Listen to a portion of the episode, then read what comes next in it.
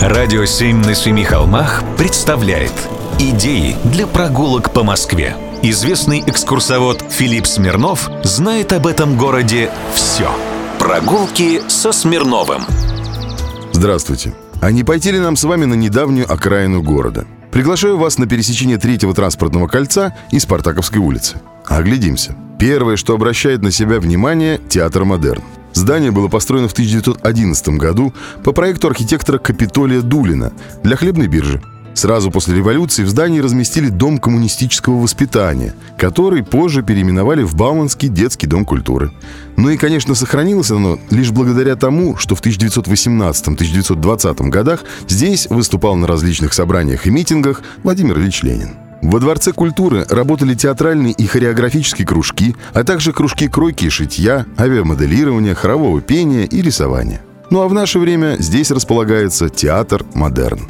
Следующий дом – знаменитые палаты Щербаковых. С этого малоприметного здания началась градозащитная деятельность в Москве. Его буквально отстояла группа энтузиастов от ковшей-экскаваторов, когда строилось третье транспортное кольцо. Здание замечательное, построенное в середине 18 века. В нем исторически располагался трактир, про который рассказывали буквально следующее.